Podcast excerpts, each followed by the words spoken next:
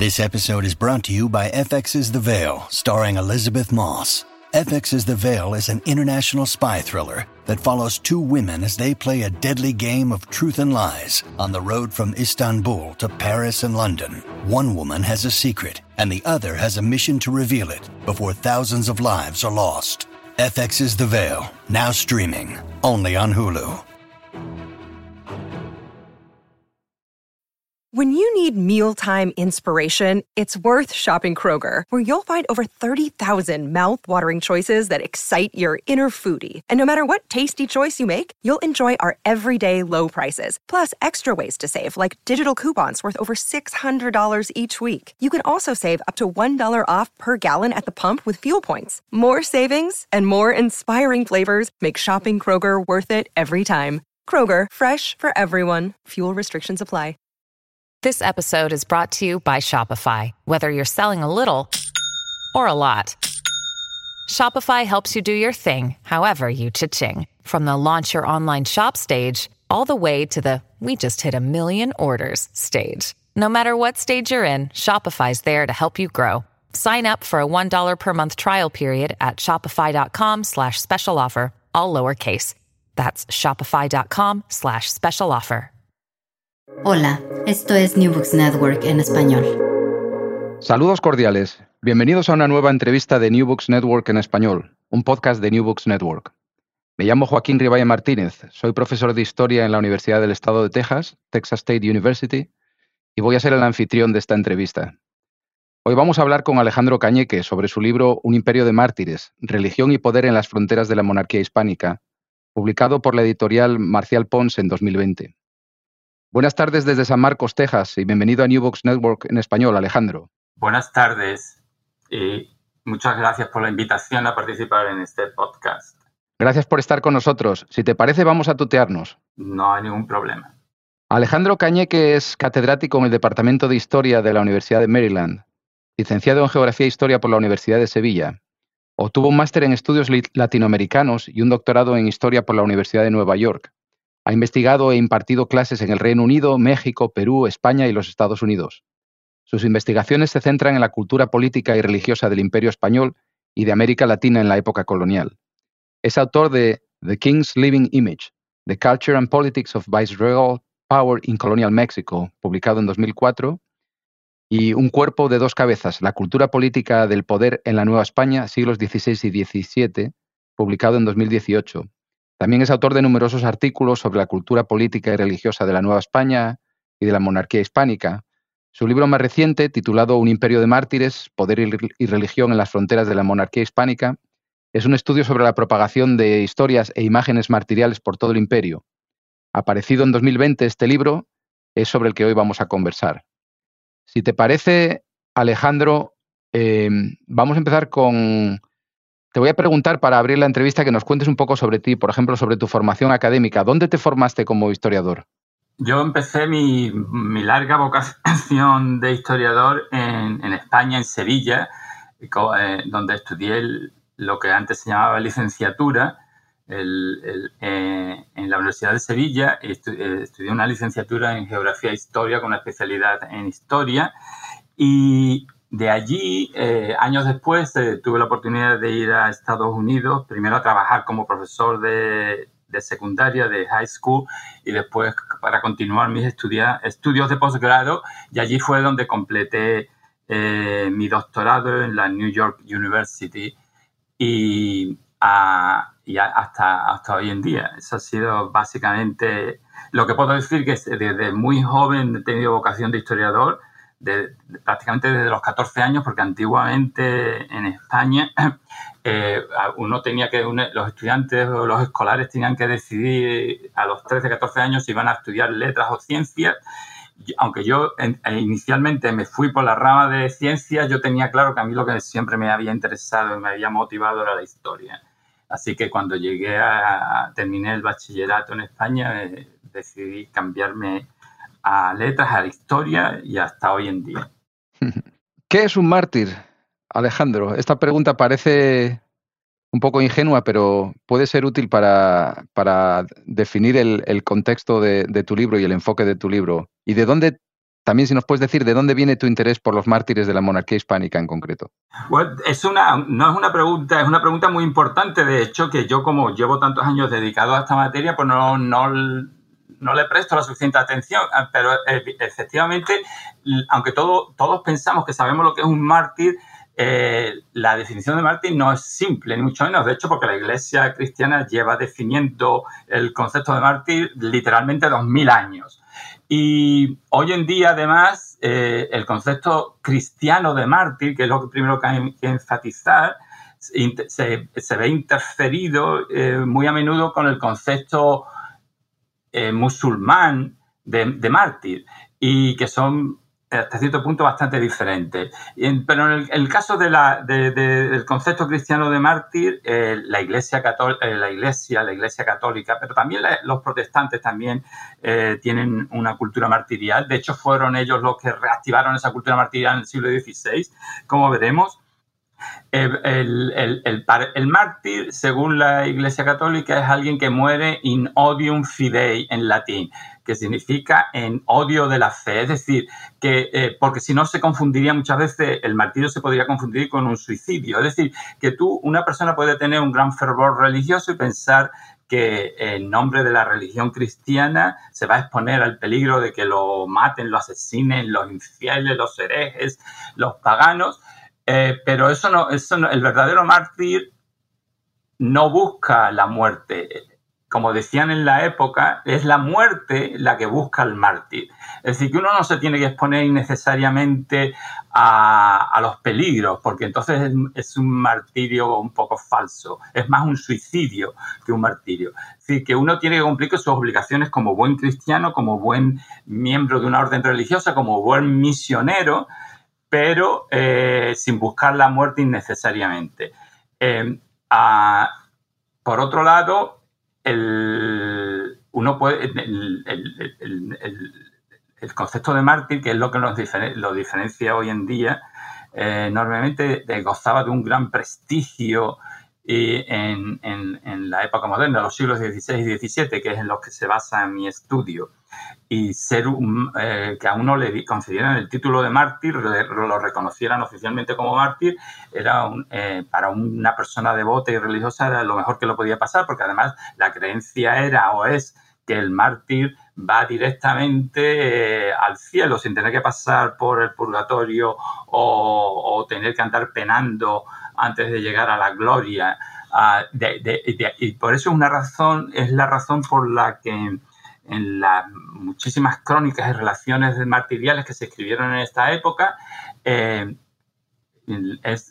puede parecer sorprendente al lector moderno que los autores se referían a, la muerte del mártir como una, muerte dichosa, la dichosa muerte de, fulanito, menganito. ¿Por qué dichosa? Pues porque le aseguraba la gloria eterna. El, mártir está asegurado de la gloria eterna. Entonces, ese, ese, eso,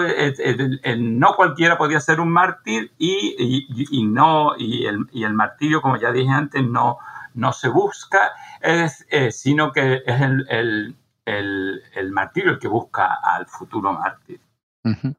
¿Y de dónde viene tu interés por los mártires de la monarquía hispánica en particular? Bueno, es, es muy interesante porque mi interés en realidad, yo para ser eh, eh, honesto en la respuesta, a mí nunca me había interesado el tema hasta que eh, cuando estaba estudiando el doctorado, estaba haciendo una tesis doctoral, la que en mi primer libro se basa la tesis doctoral, que era un estudio de la cultura política en el virreinato de la España en los siglos XVI y XVII. Cuando estaba investigando en las bibliotecas y archivos de México y España, sobre todo en la de México, me acuerdo que me encontré con muchas historias y relaciones martiriales. Por ejemplo, una que me llamó eh, mucho la atención fue la del el martirio de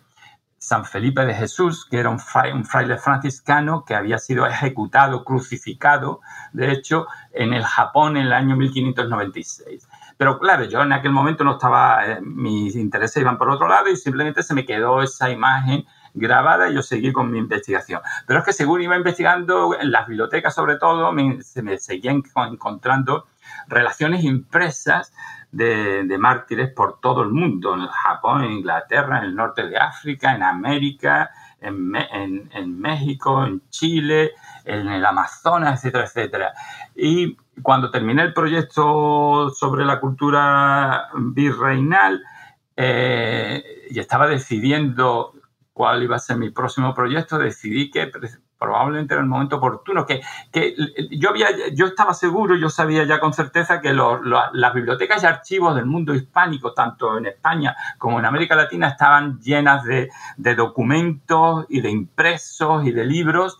de temática martirial y nadie prácticamente lo había estudiado, porque está claro que a nadie, hoy en día a nadie le interesa mucho el tema de, del martirio, porque el ideal de martirio, el ideal martirial, lo hemos abandonado en las sociedades occidentales desde, el siglo XVIII, básicamente desde mediados del siglo XVIII. Y, y hoy en día tendemos a ver, y yo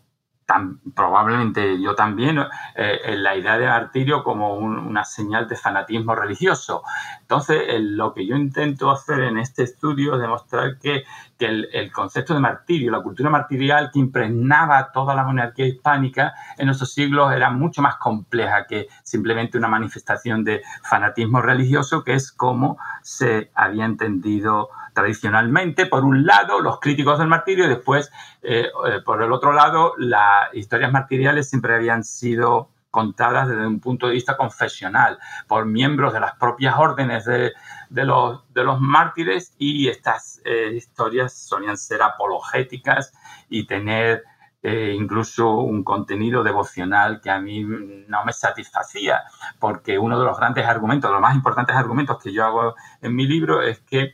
la idea del martirio, el concepto de mártir es mucho más amplio que un concepto religioso, no es un estrictamente religioso. A mí lo que me interesa en este libro es estudiar la intersección de religión y política, el, concepto, eh, eh, los contenidos políticos de, la noción de mártir. Y de ahí que el libro se llama precisamente por eso Religión y Poder, en las fronteras de la monarquía hispánica, eh, porque me interesa sobre todo ver la intersección de, religión y política en, el concepto de mártir, porque, y, por una simple razón, porque en el siglo XVI y XVII es muy difícil, si no imposible, separar religión y, y, política. Hoy en día estamos acostumbrados a la noción de la separación de, de la Iglesia y el Estado, eh, eh, que sobre todo en, los Estados Unidos está incluso inscrita en, en, la propia Constitución, etcétera, etcétera. Pero ah, en los siglos XVI y XVII este era un concepto completamente extraño, ajeno, y nadie esperaba eh, que, el, poder fuera por un lado y la religión por otro. Estaban eh, eh, extraordinariamente imbricados y entrelazados el uno con el otro. Y, precisamente todo la cultura martirial que impregnaba al imperio español es el perfecto ejemplo de, esto. Dado que tu libro tiene un enfoque geográfico y cronológico tan amplio, me imagino que investigar eh, tu investigación habrá sido un auténtico desafío, ¿no? Sí, por supuesto que sí. Y llegó un momento que, que no me dejaba dormir por la noche porque pensé, llegué a la conclusión que nunca iba a terminar este proyecto, porque este proyecto, según iba avanzando en la investigación, iba creciendo, creciendo de una, de una manera exponencial. Y eh, porque eh, este proyecto empezó por empezó la casa por el tejado, como se dice coloquialmente, porque yo, mi, interés, como eh, ya dije, empezó a partir de la historia de la América colonial. Eh, pues, he citado el ejemplo de Felipe de Jesús, que era un, fraile mexicano. Eh, pero después cuando empecé a investigar, y, de hecho los yo inicialmente me había, había decir, me, iba a enfocar simplemente en las fronteras americanas de la monarquía española. Pero después me di cuenta que para entender el significado de, de, estos mártires que aparecían en, en, el noroeste de, de, la Nueva España, en, el río Amazonas, en Chile, en, las llanuras eh, de Bolivia, etcétera, etcétera, había que, que retroceder en el tiempo, porque este, el concepto de mártir no se había inventado precisamente en, América. Y, y entonces eh, descubrí que, todo había empezado a finales del siglo XVI. Bueno, en, realidad, para ser preciso, todo empezó con la muerte de Jesucristo, que es el mártir por antonomasia. La, religión cristiana es una religión, una religión martirial por definición. el modelo martirial por excelencia es el, del mismo Jesucristo y el auténtico mártir siempre intenta replicar la pasión de Cristo y el martirio de Cristo. Pero a finales de la Edad Media el ímpetu martirial había decaído bastante porque Europa se había convertido en, eh, había sido convertida al cristianismo y entonces las ocasiones de martirio habían desaparecido. Al contrario que en la época del Imperio Romano, que es donde se, se origina el concepto de mártir. Aunque la palabra mártir es de origen griego, por cierto, y significa testigo, es el que da testimonio de su religión, se había transferido a, Roma y todos, habíamos, todos conocemos la historia de los mártires que eran despedazados por los leones en el circo romano, etcétera, etcétera. Ahí es donde surge la, se desarrolla el concepto de mártir, la cultura martirial. Es decir, que es una cultura, una cultura eh, amplísima que tiene 2.000 años de desarrollo, pero para finales de la Edad Media, como toda Europa se había cristianizado, ya no había posibilidades de... la experiencia del martirio había prácticamente desaparecido. Pero se revive eh, y se dinamiza en el siglo XVI a causa del conflicto violento eh, entre, con la reforma protestante y el conflicto que origina entre protestantes y católicos. Pues son los protestantes realmente los que empiezan a, los que eh, hacen uso de la imagen antigua del mártir para reclamar que los, aquellos protestantes ejecutados por los católicos son los auténticos mártires de la iglesia moderna, de la iglesia siglo XVI. Por supuesto, los católicos eh, eh, responden diciendo lo contrario, que los mártires protestantes son falsos y los auténticos mártires son aquellos católicos ejecutados por los protestantes en Inglaterra, en los Países Bajos, en, en Alemania, etcétera, etcétera. es decir, que entonces, eh, eh, retrayéndome en el tiempo, yo había empezado en, mediados del siglo XVII cuando empiezan a aparecer las primeras historias martiriales en América, pero retrayéndome en el tiempo llegué a la conclusión de que si hay que escoger una fecha, es precisamente la fecha de 1580, que es donde empieza mi libro, o de hecho el segundo capítulo del libro. ¿Y por qué 1580? Porque en 1580 los jesuitas, que como veremos, fueron los grandes propagadores del ideal de martirio.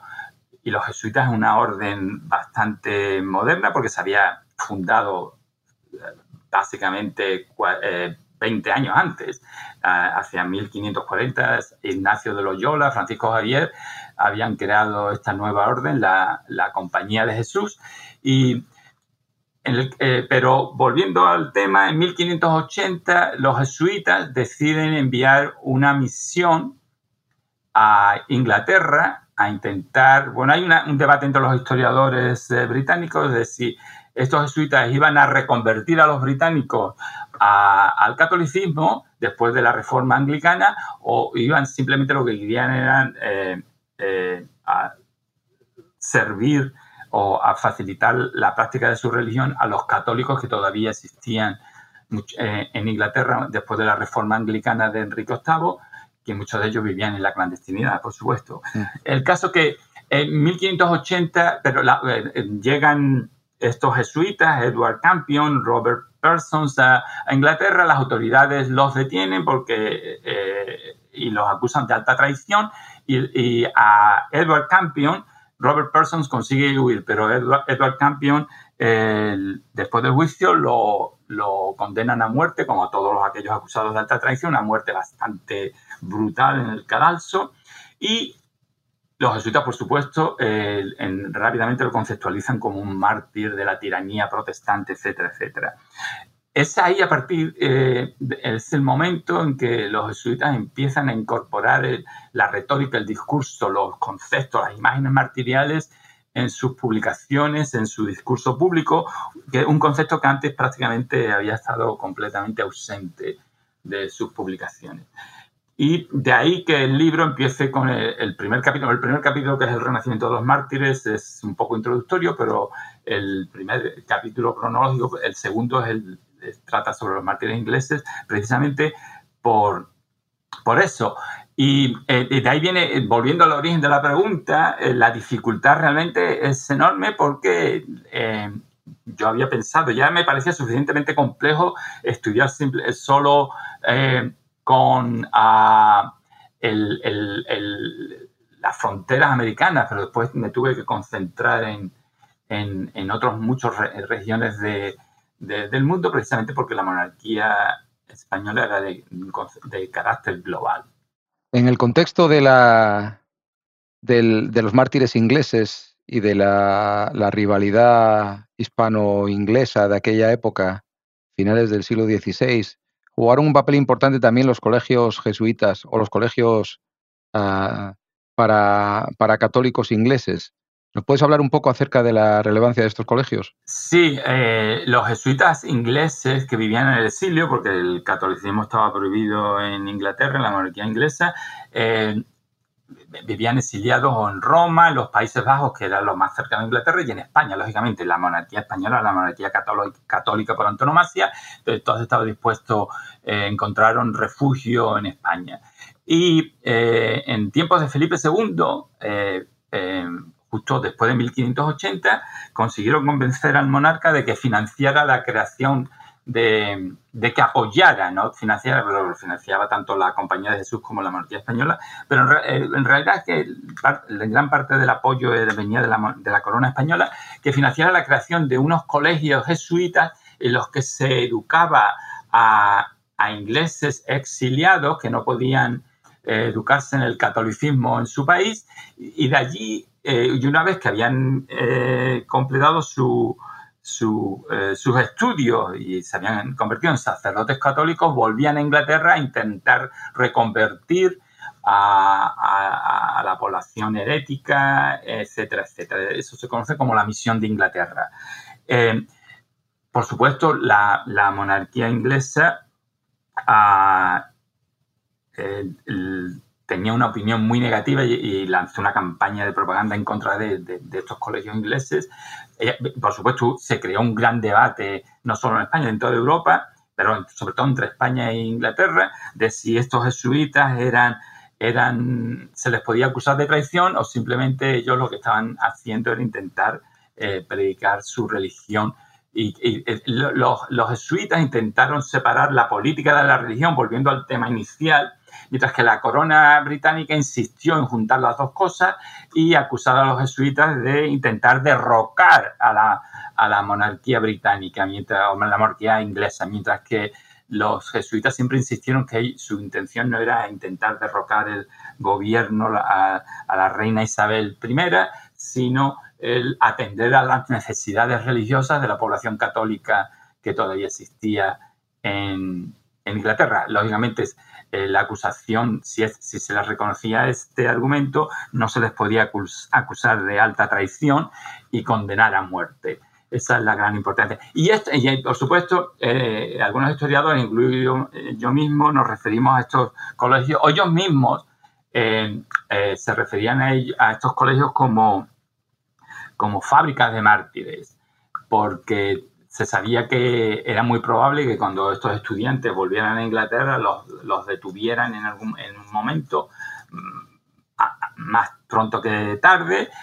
los acusaran de traición y los ejecutaran en público. y de ahí que, la, retórica martirial, el ideal de martirio estaba eh, fuertemente, estos colegios estaban fuertemente impregnados con este ideal todos los estudiantes que, iban a, estudiar estos colegios eh, estaban movidos, les movía el ideal martirial, ah, porque sabían que era muy probable o muy posible que si volvían a Inglaterra acabaran siendo ejecutados. Eh, por supuesto, también los colegios sirvieron para difundir por toda Europa y las imágenes de la crueldad de la monarquía inglesa, del sacrificio, la constancia religiosa de los mártires ingleses, etcétera, etcétera, porque también publicaban eh, también los colegios publicaban también abundantes relaciones y historias. Cada vez que ejecutaban algún, algún estudiante inglés del colegio, de estos colegios, rápidamente se publicaba una relación impresa que circulaba por toda Europa. Algunas veces incluso se traducían a otros idiomas o las publicaban en latín, que era la lengua internacional en la época. Y eh, eso contribuyó a darle visibilidad a, este, a, esta noción o al concepto de martirio y a la cultura martirial que, era tan importante en esta época. Al mismo tiempo que tenían lugar eh, estos conflictos religioso-políticos en, en, Europa, existía otra frontera en el Mediterráneo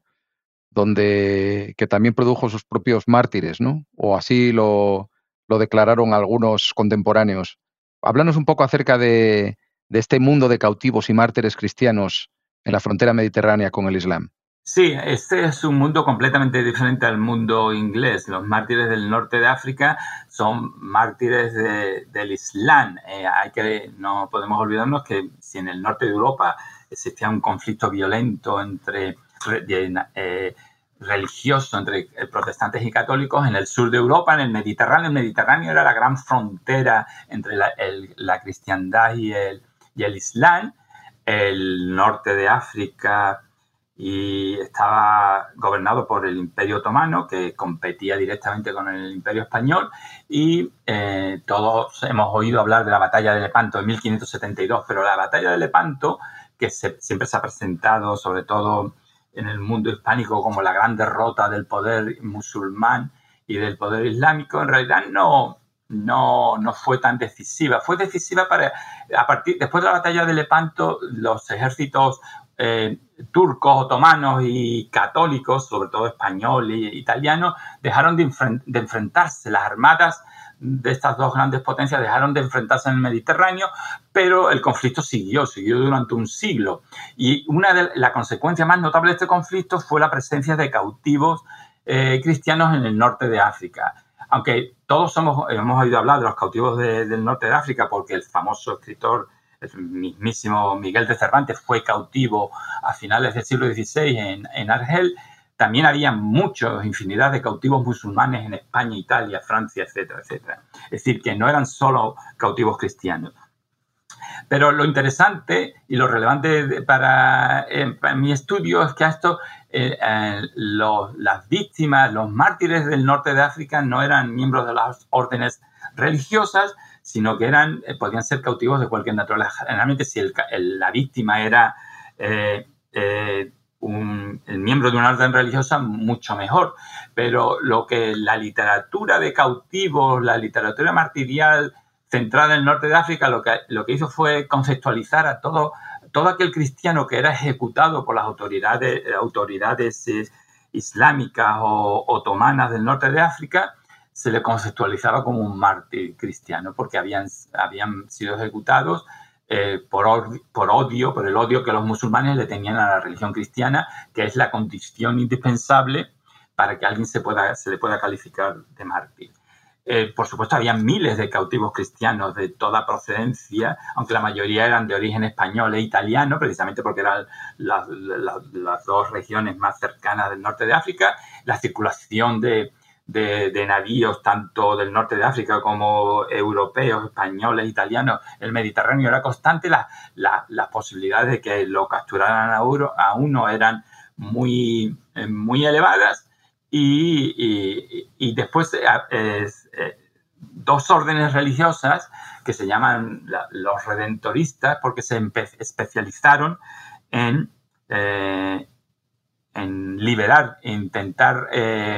rescatar cautivos del norte de África porque los musulmanes eh, o los otomanos estaban dispuestos a liberar a los cautivos mediante el pago de un rescate. Entonces los mercenarios y los trinitarios eh, se especializaron en intentar recoger dinero en Europa para poder pagar el rescate de muchos de estos cautivos del norte de África que se les conceptualizaba como mártires de,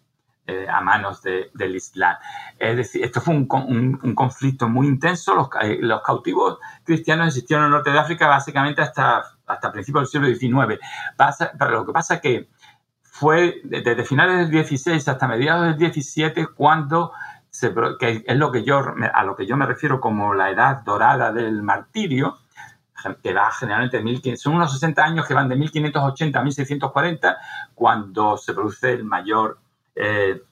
despliegue de imágenes e historias martiriales y es en esta época cuando se escriben eh, algunas obras muy notables eh, de cautiverio del norte de África y que están totalmente construidas alrededor de la noción de martirio. De ahí viene la importancia para entender el, poder energizante y dinamizador de, la noción de martirio en, la edad moderna, no se puede hablar de martirio si no nos referimos al papel que jugaron los supuestos mártires o cautivos del norte de África. Porque eh, todos hemos oído hablar de los cautivos del norte de África, sobre todo a través de la figura de Miguel de Cervantes, pero lo que no es tan... Ah, tan prominentes que muchos de estos cautivos, a estos cautivos hay una gran literatura martirial eh, referida a estos cautivos. Y en el caso de, del norte de África en particular, mm, existía o al menos se percibía un, un, grave riesgo de apostasía también, ¿no? Por parte de otros cristianos. Sí, sí, claro, eh, porque los cautivos hay que tener en cuenta, eran, el, cautiverio era una cuestión de clase también. Si, si, si, el cautivo era una persona de origen noble, el origen eclesiástico o con una familia pudiente, era muy probable que su cautiverio durara poco tiempo porque la familia o las autoridades de la orden religiosa reunían, reunían el dinero enseguida y pagaban el rescate. Pero si, si, el cautivo era un pobre desgraciado que era el grumete de un barco o un marinero de, eh, eh, normal y corriente que venía de una familia pobre, de campesinos, era muy improbable que la familia eh, pudiera reunir las elevadas sumas que se pedían para rescatar a un cautivo y estos cautivos eh, eh, sabían perfectamente que estaban condenados a, pasarse toda su vida en el cautiverio del norte de África sin ninguna posibilidad de que se los rescatara. Entonces muchos de estos decidieron, se convertían al Islam. ¿Por qué? Algunos puede que se convirtiera por razones religiosas, pero creo que es muy dudable. La mayoría se convertían porque, era una estrategia de supervivencia, porque eh, el Islam, si el, Islam prohíbe el cautiverio de, los musulmanes. Es decir, que en el momento que alguien se convertía al Islam, no eh, se le eh, no estaba se le, se le liberaba. Y muchos de ellos decidían, se casaban con mujeres del norte de África, tenían hijos y que era otro, otro, otro dato, otro, otro razón, otra razón para que se decidieran, eh, para que les ayudaba a integrarse en las sociedades norteafricanas. Mm. Pero por supuesto, los miembros de las órdenes religiosas, sobre todo los más militantes, esto lo veían como una abominación, una aberración, porque no había nada más terrible para un para un, cristiano militante de la época que, eh, que se apostatara, que uno renunciara a su religión, religión eh, cristiana, católica, y se convirtiera a, la religión de los infieles, al islamismo o al islam. Eso era una terrible aberración, pero estos escritores de historias martiriales localizadas en el norte de África eran muy conscientes de, que era, una, era algo muy normal. Y, y, que sucedía continuamente. De ahí ese énfasis en intentar rescatar a cuantas más eh, presos eh, mejor para evitar, para evitar que cayeran en la tentación de convertirse al Islam y era un alma en su, en su, su punto de vista era un, era un alma perdida eh, un alma antigua cristiana que, se había perdido y se había condenado eternamente, etcétera, etcétera. Es decir, que para ellos lo veían como una, terrible desgracia, porque en, su, en su visión esta gente se condenaban al fuego eterno, etcétera, etcétera. Pero lo que hay que tener en cuenta es que si tú eras eh, una persona de origen humilde, que, ya había llegado a la conclusión de que nunca jamás se te iba a rescatar, eh, lógicamente eh, era una, acción, esta, esta llamada apostasía era una acción que tenía eh, eh, toda la lógica del mundo. y muchos de ellos efectivamente lo hicieron, se integraron a la sociedad norteafricana y ya en muchos de ellos, aunque es muy difícil seguir la, la, pista de esta gente, porque lógicamente no dejaron rastros escritos, al contrario que los aristócratas y los, y los eclesiásticos, que eran los que escribían eh, historias, memorias, cartas en la época, es muy fácil seguir el rastro del cautiverio de Miguel de Cervantes porque era el gran se convirtió en un gran escritor y nos dejó incluso obras de teatro que profundamente influidas por su experiencia del cautiverio, pero el, hijo de un campesino eh, sin medios, lógicamente no dejó nada escrito y es muy difícil eh, eh, rastrear, identificar la trayectoria vital de esta gente, pero con un poco de sentido común se puede llegar a entender las acciones de, estos individuos. Vamos a, desplazarnos unos cuantos miles de kilómetros hacia el este, ahora siguiendo un poco la estructura de tu libro. Y me imagino que muchos de, nuestros oyentes eh, conocerán la, reciente película dirigida por Martin Scorsese, Silence, que me imagino que en, español o en castellano se habrá llamado Silencio, aunque nunca se sabe porque ya sabes que en el mundo hispano a veces las, las traducciones de los títulos tienen poco que ver con el original. Eh, háblanos un poco acerca de la misión del Japón y, de los mártires, los famosos mártires de Nagasaki. Eh, sí, bueno, la, yo la película Silence la he visto en, inglés, o sea que no sé cómo si se, llegó incluso a estrenar en español o si el título que le habrán puesto en español, aunque la novela, esta, película está basada en una novela eh, escrita por un japonés que se llama Shusaku Endo y y la novela en español se llama Silencio, o sea que si la película es, fácil de, es muy probable que se llame también Silencio. Y esta, esta película se basa en la historia de un, precisamente de un apóstata, pero esta vez no mm. del Islam, un apóstata, un, un jesuita, el provincial de los jesuitas en Japón, que apostató de su religión y se convirtió al budismo. Eso, por supuesto, era una transgresión inimaginable, porque una cosa era que, un japonés de a pie apostatara para evitar la ejecución o las terribles torturas a las que sometían las autoridades japonesas a, los cristianos en Japón. Pero otra cosa es que un, el miembro de una orden, de, eh, un jesuita, y no un jesuita cualquiera, sino el provincial, es decir, el, el, superior de la orden en, Japón eh, cometiera semejante transgresión fue un gran, eso provocó un gran shock. Pero el problema, el caso de la, el, pero la película de Martin Scorsese, Scorsese utiliza esta historia para meditar un poco sobre sus convicciones religiosas y se olvida del contexto histórico de, de, de los mártires de Japón, que es complicadísimo y muy interesante. Y entonces la, esa película no se puede ir a ver para, para aprender historia, simplemente es para meditar sobre el concepto de religión y poco más. Y, y, uno se puede llevar incluso una falsa imagen, la imagen de que los japoneses eran increíblemente crueles, pero hay que decir que, que los europeos no les iban a la saga en crueldad a la hora de ejecutar o torturar a prisioneros acusados eh, de cualquier cosa. Y el, el, contexto es eh, por qué los mártires de Japón, por qué del norte de África nos vamos al Japón a miles de kilómetros de distancia. Porque en, en estos siglos, en el siglo XVI y XVII, las órdenes religiosas estaban fascinadas con el Japón. Eh, porque la veían como el gran, el gran objetivo misional de, se, había, se había que convertir algún pueblo al cristianismo a los japoneses y los chinos. Lo que pasa es que en el caso de China, los chinos como nunca persiguieron o muy poco a, los religiosos que estaban en China intentando convertirlos al cristianismo, no produjeron historias martiriales, pero en el Japón a partir, a principios del siglo XVII, los primeros misioneros llegaron a mediados del, del XVI, hacia 1550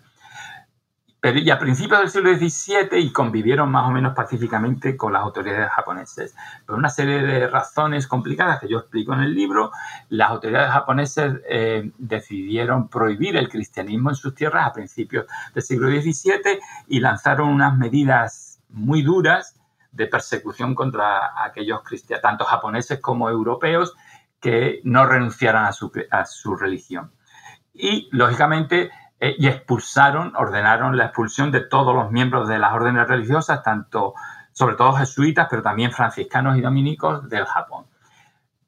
La mayoría de estos religiosos ignoraron la orden de expulsión y se quedaron de manera clandestina en el Japón. Lógicamente, cuando las autoridades japonesas descubrían alguno de estos miembros eh, de órdenes religiosas o algún japonés que todavía seguía practicando el cristianismo, lo detenían, lo, lo,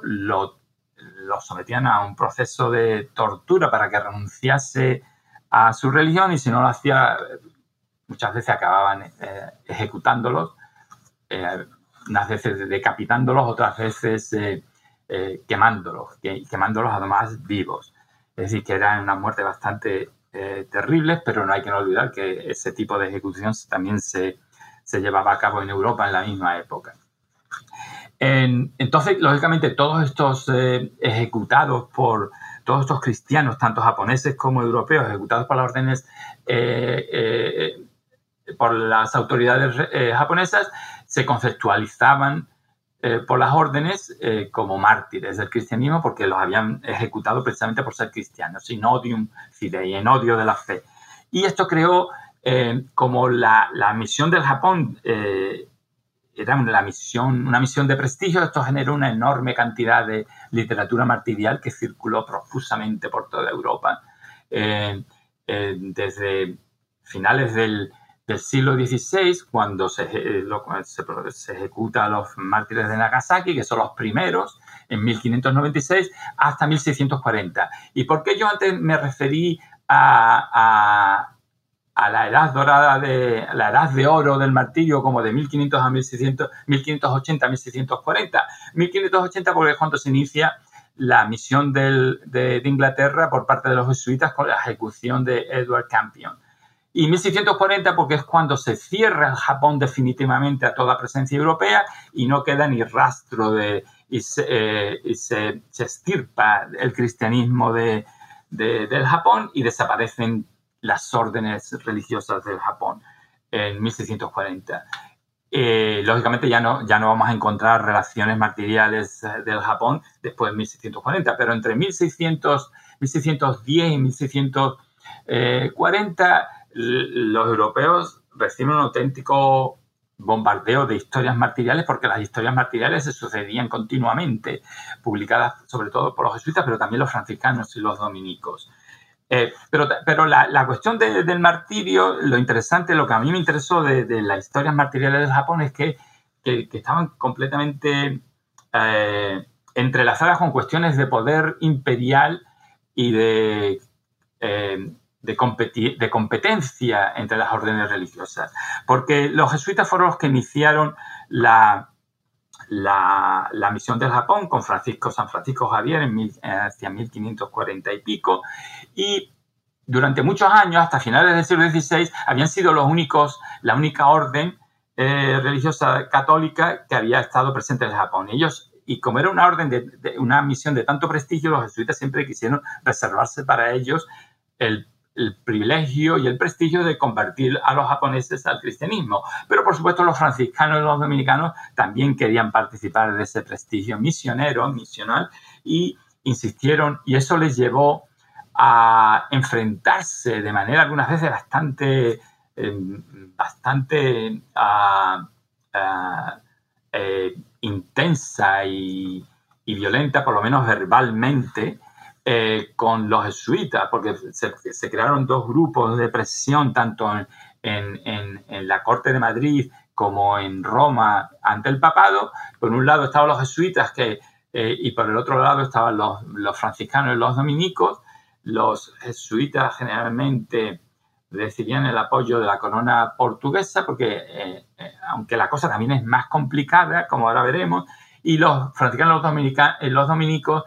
recibían, tendían a recibir el apoyo de la corte de la corona española. Pero la complicación viene porque da la casualidad que entre 1580 y 1640 las coronas españolas, española y portuguesa estuvieron unidas bajo la dinastía de los Austrias, de los Habsburgo. Eh, Felipe II se convirtió en 1580 precisamente en Felipe I de Portugal. Es decir, que el monarca español, los monarcas españoles también eh, eh, tenían autoridad sobre las posesiones en Asia de la corona portuguesa, porque era la dinastía reinante en Portugal. Pero, pero eh, como la, la monarquía española, el imperio español era, una monarquía compuesta, como dicen los historiadores, es decir, que respetaba las características tanto jurídicas como culturales e históricas de cada territorio que componía la, monarquía, los monarcas españoles nunca le, eh, dejaron que los portugueses siguieran administrando sus posesiones en Asia y en África eh, por sí mismos. Y de ahí viene esta competencia eh, de, hasta qué punto quién tenía jurisdicción sobre la misión de Japón, la corona, los portugueses o los castellanos españoles, y, de ahí este tipo de alianza político, de alianza política, político-religiosa que se crearon y que crearon una serie de debates bastante agrios entre los jesuitas por, por una parte y los dominicos y los, eh, franciscanos por la otra. Eh, y de ahí este, este, entrelazamiento sin el cual no se entiende eh, los conflictos que produjo la presencia de tantos mártires en el Japón. De hecho, uno de los argumentos que yo hago en el libro es que los mártires se utilizan como arma arrojadiza por parte de las órdenes religiosas para conseguir eh, eh, sus propósitos o, apoyos o, hasta el punto de que los, franciscanos eh, o los jesuitas niegan que los mártires franciscanos sean auténticos, mientras que los dominicos y los franciscanos hacen lo propio, negando que lo, acusando de cobardía a los, jesuitas y negando que, que, estén interesados en realmente convertir al cristianismo a, a los japoneses, etcétera, etcétera. Mm. Esto nos, lleva, nos llevaría a hablar sobre los métodos de conversión por parte de los, de los jesuitas, que eran muy diferentes. Eran, los jesuitas siempre fueron más acomodaticios que respecto a la cultura eh, japonesa que los franciscanos y los eh, dominicos, etc. Es, muy, es un tema muy complicado y que nos llevaría a otro, otro tipo de discusión. Las últimas fronteras martiriales que exploras en tu libro son las del Nuevo Mundo, ¿no? o el hemisferio occidental. ¿Cuáles fueron las peculiaridades de la experiencia martirial, sobre todo de los jesuitas, en, el contexto americano? Sí, eh, de hecho, el libro concluye donde yo, yo empecé la investigación en América, pero el libro concluye en América. ¿Por qué? Por una simple razón. Es porque antes de 1640, y ya hemos dicho eh, anteriormente que, que la época dorada de la época de oro del martirio, de la cultura martirial o del ideal de martirio va de 1580 a 1640. En 1640 es cuando se cierra definitivamente la misión del Japón y los jesuitas empiezan a centrar su interés evangelizador, porque los jesuitas nunca perdieron su ímpetu misionero, entonces empiezan a centrar su interés misionero en las remotas y enormes y extensas fronteras eh, americanas del, Imperio Español. Y, eh, y decir que, que, antes de 1640 no encontramos historias, ni crónicas, ni relaciones martiriales eh, localizadas en el Nuevo Mundo, por la simple razón de que no había empresas misioneras Nuevo Mundo. Porque en América sucede una cosa muy interesante. Eh, por supuesto, los franciscanos fueron los que convirtieron inicialmente, los franciscanos los dominicos fueron los que convirtieron inicialmente a las poblaciones indígenas de, México y Perú al cristianismo, pero para mediados, para finales del siglo XVI habían perdido su ímpetu misionero, estaban cómodamente eh, instalados en sus parroquias y, doctrinas eh, indígenas y fueron los jesuitas los que tomaron el, relevo evangelizador, pero ahora el, trabajo de, conversión estaba centrado en las remotas fronteras, remotas por supuesto para los europeos, no para los indígenas que vivían allí, pero remotas eh, fronteras eh, y aisladas fronteras de, la monarquía española eh, de América. Y, ah, y, por supuesto cuando ellos empiezan a, interesarse por la conversión de estas poblaciones que, que no estaban sometidas al dominio español, es precisamente cuando se cierra la, gran frontera martirial del Japón y, es, cuando todavía está en pleno auge, en plena efervescencia, el ideal de martirio. Y lógicamente no es por casualidad que en las décadas de 1640 comienzan a aparecer una serie de relatos martiriales centrados precisamente en estas eh, fronteras americanas, en Sinaloa, en el noroeste de, de, lo que es hoy México, en Chile y en el Paraguay porque allí era donde inicialmente habían establecido los jesuitas misiones eh, eh, hacia las poblaciones indígenas que no estaban todavía sometidas al dominio español. Y así a lo largo de todo el siglo XVII y, hasta mediados de, y básicamente hasta, 1767, cuando se expulsa a los jesuitas de, todos los territorios de la monarquía hispana, eh, los jesuitas continuarán su labor evangelizadora creando y estableciendo nuevas misiones eh, o fronteras misionales a lo largo y ancho del imperio, hasta crear lo que yo defino como un imperio misional en las fronteras del imperio español de América. y, lógicamente un imperio misional y un imperio martirial, porque crearon este imperio misional con la ayuda, eh, con una pequeña ayuda de, la sangre martirial, porque en todas estas crónicas misionales que ellos eh, publicaban para dejar constancia de los avances y progresos de su labor evangelizadora, la retórica martirial, las imágenes y la, noción, las nociones martiriales jugaban un papel primordial. Pero este, este, la importancia de estas imágenes irá decayendo a lo largo del siglo XVIII y para cuando los jesuitas sean expulsados de, la monarquía, el ideal de martirio eh, habrá prácticamente, los jesuitas habrán abandonado, los jesuitas que habían sido sus grandes propagadores, los maestros de la crónica martirial, para mediados del siglo XVIII lo habrán abandonado prácticamente ya y ya no jugará ningún papel relevante. La producción martirial se, se daba tanto en forma de textos como de imágenes. Eh, ¿Quiénes eran los destinatarios de,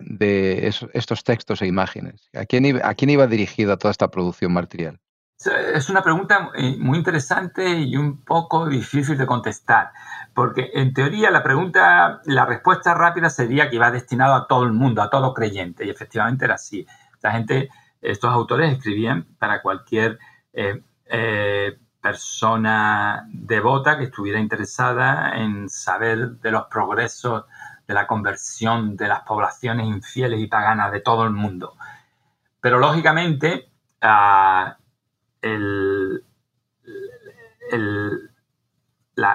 no todo el mundo, muy poca gente era, bueno, aunque para el siglo XVII ya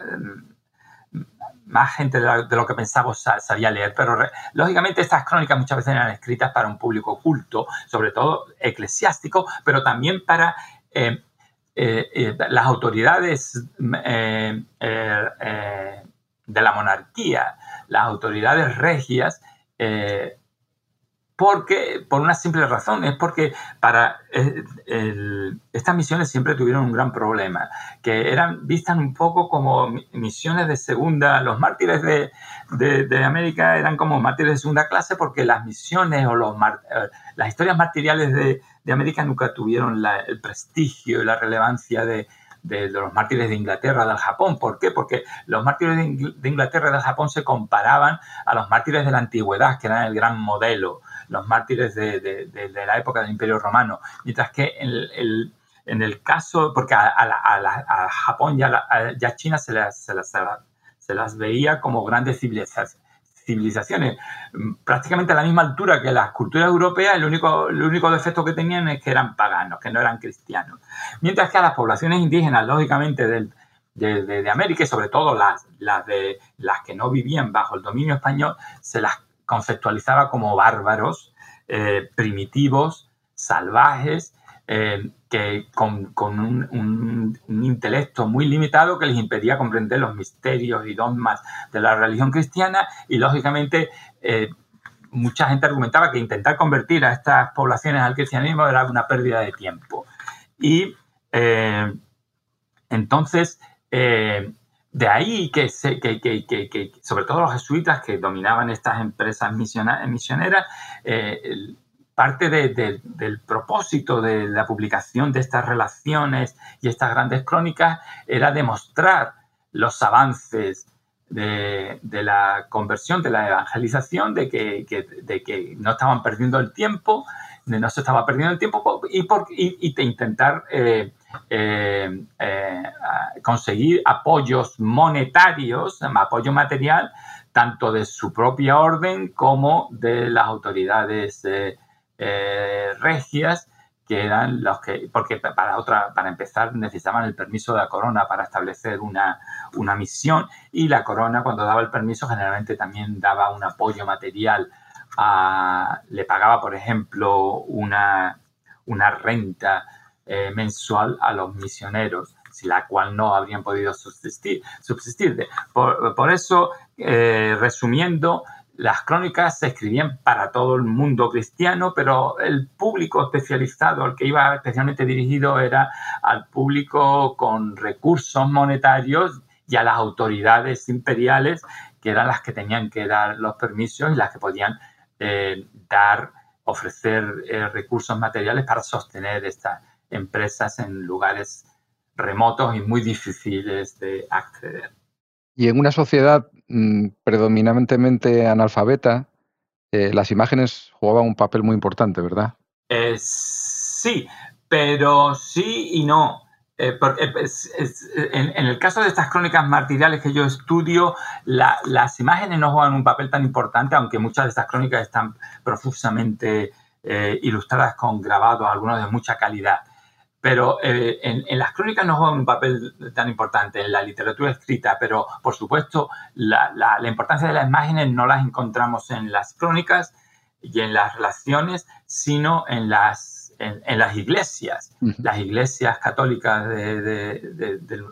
del sur de Europa, de, Portugal, España, Italia, Francia, están, eh, que se decoraban en esta época, están repletas de terribles imágenes martiriales. Y eh, entonces ahí es donde se, donde, donde el poder de la imagen, porque por supuesto existía el convencimiento de que una imagen es mucho más poderosa que, que, un texto y, también de, que la,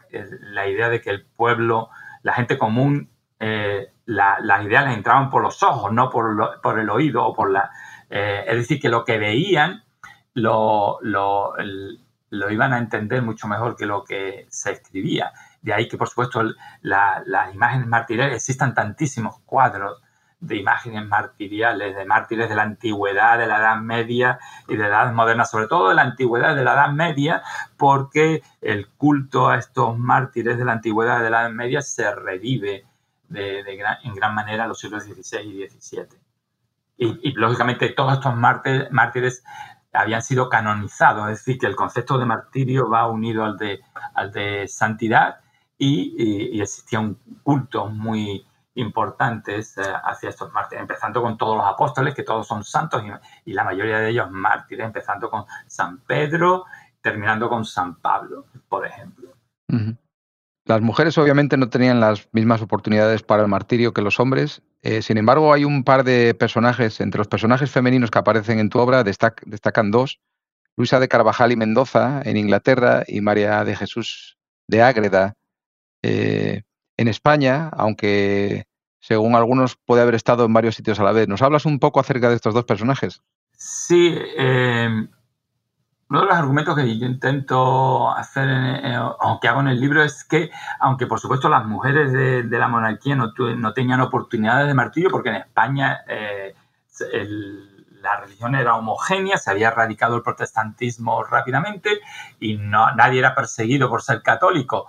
pero... Eh, entonces, y todas estas historias martiriales de las que hemos estado hablando estaban protagonizadas por hombres, porque eran los miembros eh, de las órdenes religiosas, a, las monjas no se les permitía hacer labor apostólica o evangelizadora, eran simplemente las órdenes masculinas. Pero esto no quiere decir que las mujeres de la monarquía no, eh, no poseyeran un ímpetu martirial, un deseo martirial. Y lo, lo que pasa es que tuvieron que buscar maneras indirectas para satisfacer su deseo material. Y la, una manera muy,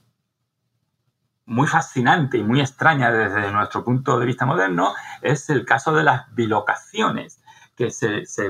las bilocaciones consisten en estar en dos sitios al mismo tiempo.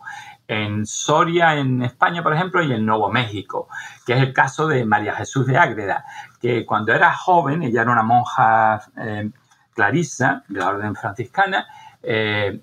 eh, según ella, ella, había, ella se había trasladado sin moverse de su pueblo en, Soria al Nuevo México, donde los franciscanos habían establecido una, una misión para intentar convertir a las poblaciones indígenas de, lo que hoy en día es Nuevo México, y ella había, allí había estado ayudando a la conversión y, también eh, intentando conseguir el martirio, por si durante la conversión la, la mataba, moría a manos de los indígenas, así habría conseguido ser mártir. Yo eh, a mí me parece esto un, modo fascinante. Y ella no fue la única. Yo me centro en el caso de María Jesús de Ágreda porque es el caso más conocido y que ha dejado más evidencia histórica. Pero hay muchas monjas que también eh, argumentan que ellas se han bilocado, eh, es decir, que han estado en dos sitios al mismo tiempo sin moverse de, su celda en su convento. Y a mí esto me parece una, manera fascinante de incorporar la cultura martirial y el deseo martirial por parte de muchas mujeres del Imperio Español eh, para, para, demostrar que ellas también podían participar, que no, no eran agentes pasivos en este proceso de conversión eh, mundial que tanto había movilizado a los habitantes del imperio, a, los habitantes masculinos. Eh, el caso de, de Luisa de Carvajal es un poco diferente, porque Luisa de Carvajal era un miembro, ya pertenecía a las familias de la nobleza más poderosa de España, familia de los Mendoza, y ella estaba poseída de un gran deseo martirial y decidió, eh, en cierto momento de su vida, decidió renunciar a todas sus posesiones y a su vida de aristócrata en España e intentar ir a Inglaterra a que a morir a manos de los herejes ingleses. Lógicamente ella pudo hacer esto y es un caso único, todo hay que decirlo, por ser una mujer tan influyente con conexiones en la corte, eh, tanto en España como en los Países Bajos. Eh, por cierto, porque ella se carteaba con, incluso con, con, con, miembros muy importantes y prominentes de la corte española y de la corte de Bruselas, en lo que es hoy Bélgica, los Países Bajos españoles.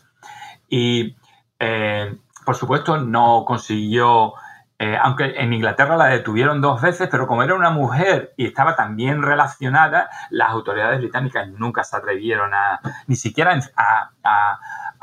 encerrarla por un largo periodo de tiempo. La, detenían durante unos cuantos días. Enseguida el, embajador español en, Londres se movilizaba a su favor, la acababan liberando y, ordenándola que, que, abandonara el país. Ella nunca eh, siguió estas órdenes, pero tampoco nunca consiguió, alcanzó su deseo material porque acabó muriendo en la cama en, Inglaterra, en Londres, sin llegar a, ser mártir. Pero también es un, perfecto ejemplo de eh, que el mundo femenino no, no estaba,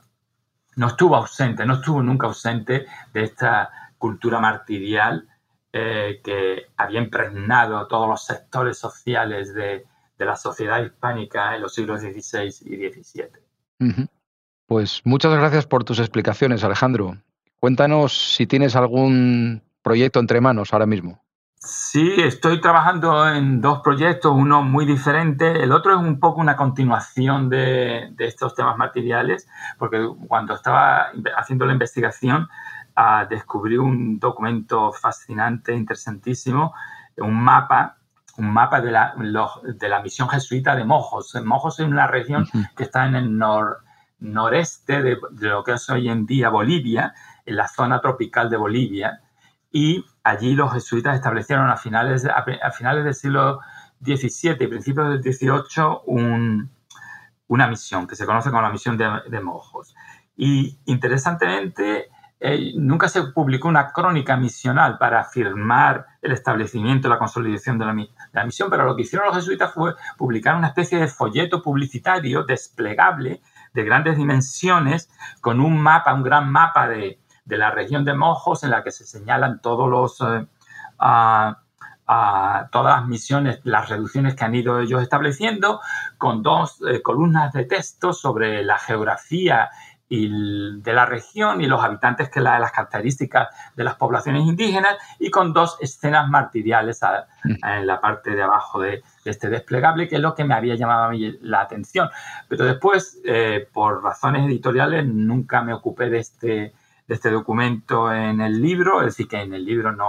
no hago ninguna referencia a él, y, y pensaba que, que, es un documento lo suficientemente único, interesante, que merece la pena un estudio sobre él, entonces estoy trabajando, no va a ser un libro, es simplemente un artículo sobre este, este mapa, mapa que yo en realidad me yo argumento que es más que un mapa, es un folleto publicitario, el equivalente de una crónica martirial, de una crónica martirial,